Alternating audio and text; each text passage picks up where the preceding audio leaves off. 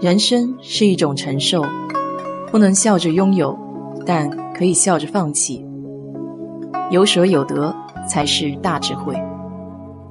我是 DJ 水色淡子，在这里给你分享美国的文化生活。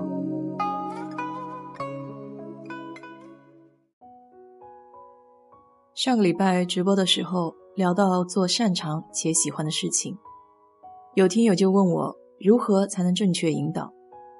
我曾经看过一篇文章，说的很好，在擅长的领域做到极致，是普通人为数不多的捷径。如果今天你去问大学毕业生，将来想要做什么，很多人是迷茫的，他们不知道该做什么。这点我其实深有体会，因为从来就没有人教过我如何做自己。二十二岁之前的人生都是被安排好的。小学上完念初中，初中念完上高中，高中上完读大学。这个过程中，没有多少人会去思考将来自己的职业应该怎么选择，因为这个时期唯一的职业是学生，每天想的就是怎么做个好学生，而这个“好”字有百分之八十都取决于学习的成绩。这种教育体制似乎有个隐形的承诺。只要考个好分数，上最好的中学、大学，毕业以后就会有光明的前途。然而，对很多人来说，事实并非如此。毕业后的头几年，就像无头苍蝇一般，这撞一下，那撞一下，始终都找不到出路。过了二十五岁，突然开始焦虑，不知所措。其实，长久以来的固有模式，使得很多人。都丧失了深度喜欢一件事情的能力。好奇心是人的天性，但很多人在成长的过程中都把它给磨没了。看到什么都提不起兴趣来，这是很要命的。那么，好奇心和找到喜欢的事情之间又有什么关系呢？喜欢的事是在不断了解、不断尝试新事物、学习新技能的过程中找到的，它是探索来的。如果丧失了对新鲜事物的好奇，就没有了探索的欲望，只会停留在自己熟悉的事情上，那么找到自己喜欢的概率就会大大降低。也就是说，只有见识过足够多的东西，才更有可能找到你喜欢的事。而将喜欢的事变成擅长的事，让兴趣变成志趣的一个前提，是通过持续的投入和坚持。把感官的兴趣变成一种能力，比如说拿喜欢吃这件事情举个例子，刚开始的时候只是感官的兴趣，是吃货，但是当你把吃过的东西进行整理，并且通过文字、图片、视频的形式分享出去，在被很多人认可之后，就可以做自媒体的美食分享家，甚至是美食评论家。这样就演变成了一种职业。美国有一个乐高积木艺术家叫 Nathan Savaye，一九七三年，他出生在美国华盛顿州的 Colville，后来在俄勒冈州的 v e n i t a 长大，两个城市非常相像，都是人口四千多的西北内陆小城。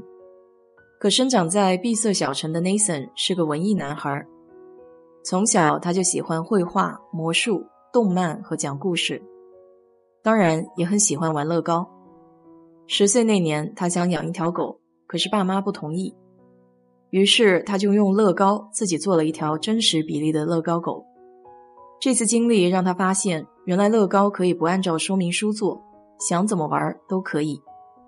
儿时的经历浇灌出 Nathan 艺术家的内在，但长大了以后，他还是走上了一条安全的职场之路。一九九八年。在纽约大学法学院毕业之后，就进入了著名的国际律师事务所工作。每天，Nathan 结束了一整天西装革履、漫长无聊的工作之后，内心深处的艺术家都迫不及待地想要出来透口气。他一直坚持着自己的业余爱好，不断挑战自己，用乐高开始做大型的雕塑。之后，他还建了一个网站，叫 Break Artist。以积木艺术家的身份来秀作品。神奇的是，在他建立这个网站之后，就不断有人来联系他，想让他用乐高给自己搭东西。这时候，Nathan 发现他上了一个新的台阶，可以用这个业余爱好赚钱了。喜欢的事情变成了一个擅长的事情，而且还可以用来交换价值。于是，Nathan 就开始了他为期十八个月的双重生活。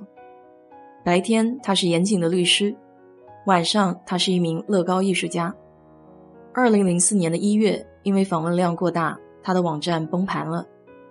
可这也让 Nathan 意识到是时候该改变了。他告别了年薪六位数、稳定安全的人生路，踏上了一条充满冒险、下个月房租都不知道在哪的路，并且当时他还有十万美元的学生贷款要还。三年后的二零零七年，Nathan 获得了赞助，在美国宾夕法尼亚州的 Lancaster 艺术馆举办了个展，名字就叫 Art of the Break，积木的艺术。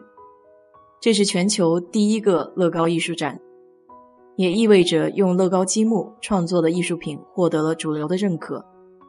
展览大获成功，作品 Yellow 更是风靡全美，成了史上最著名的乐高艺术品之一。之所以举这个例子，是因为它的典型性。乐高在一般人眼里看来就是小孩子的玩具，开发智力的一种方法。估计大多数的家长都不会认为玩乐高可以成为一种职业，连 Nathan 自己估计都没有想到会有今天的成就。为之比较看重内动力，这点其实在感情上也是一样。和一个人在一起，会经历很多起起伏伏，让自己不后悔的那一个点非常重要，也就是能让你长期坚持下去的一个驱动力。这个正是发自内心的热爱。也就是美国人常说的 passion，所以回到开头的问题，如何引导？可以做的就是保护好还是孩童时期的好奇心，培养耐心和不怕失败的逆商，给予正向的反馈，其他的都是自然而然随之而来的。尤其是现在的社会更加开放和自由，各行各业都有出路，不要再用传统的思维禁锢可能的发展。多尝试，多总结，慢慢找到自己喜爱又擅长的事情吧。好了，今天就给你聊到这里。如果你对这期节目感兴趣的话，欢迎在我的评论区留言，谢谢。